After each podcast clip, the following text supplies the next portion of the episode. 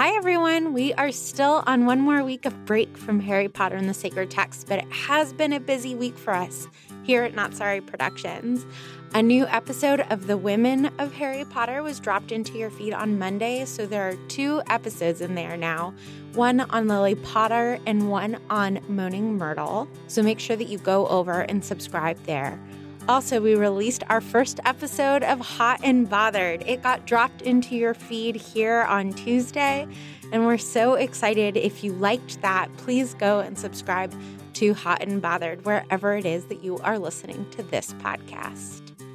But the reason that I am talking to you right now is because today we released our season trailer and we wanted to share the audio with you.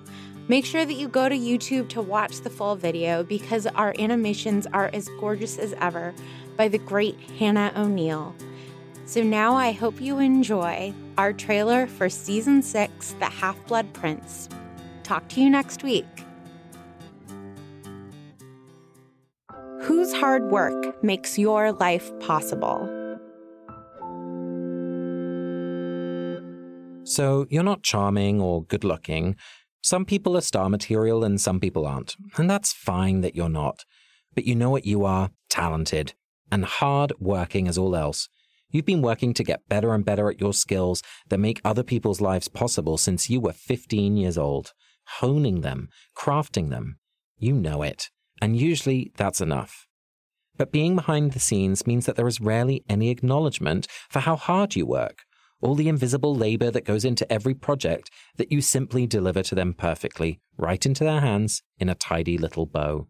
And all the while, you know that people mock you behind your back, make fun of your hair, your demeanor, your hygiene, every little thing about you. The truth is, even though you are so competent, all anyone thinks about you is that you are a bitch.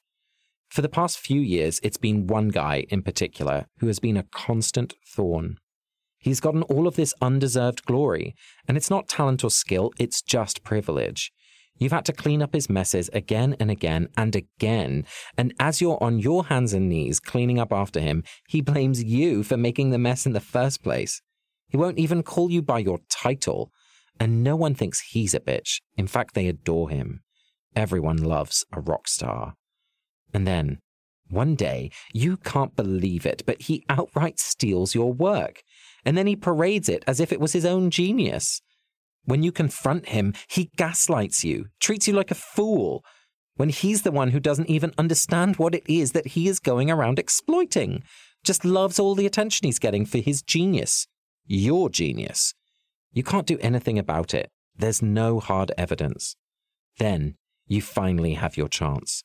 After years of him tormenting you, after a year of him taking credit for your work, after humiliation and humiliation, you finally get to confront him in a big public way. And it's not nearly as satisfying as you'd hoped. Everyone still loves him and hates you. You'd be Severus Snape, the half blood prince. Whose hard work makes your life possible? For more conversations like this, join us in season six of Harry Potter and the Sacred Text. Find us on iTunes or wherever you find your podcasts.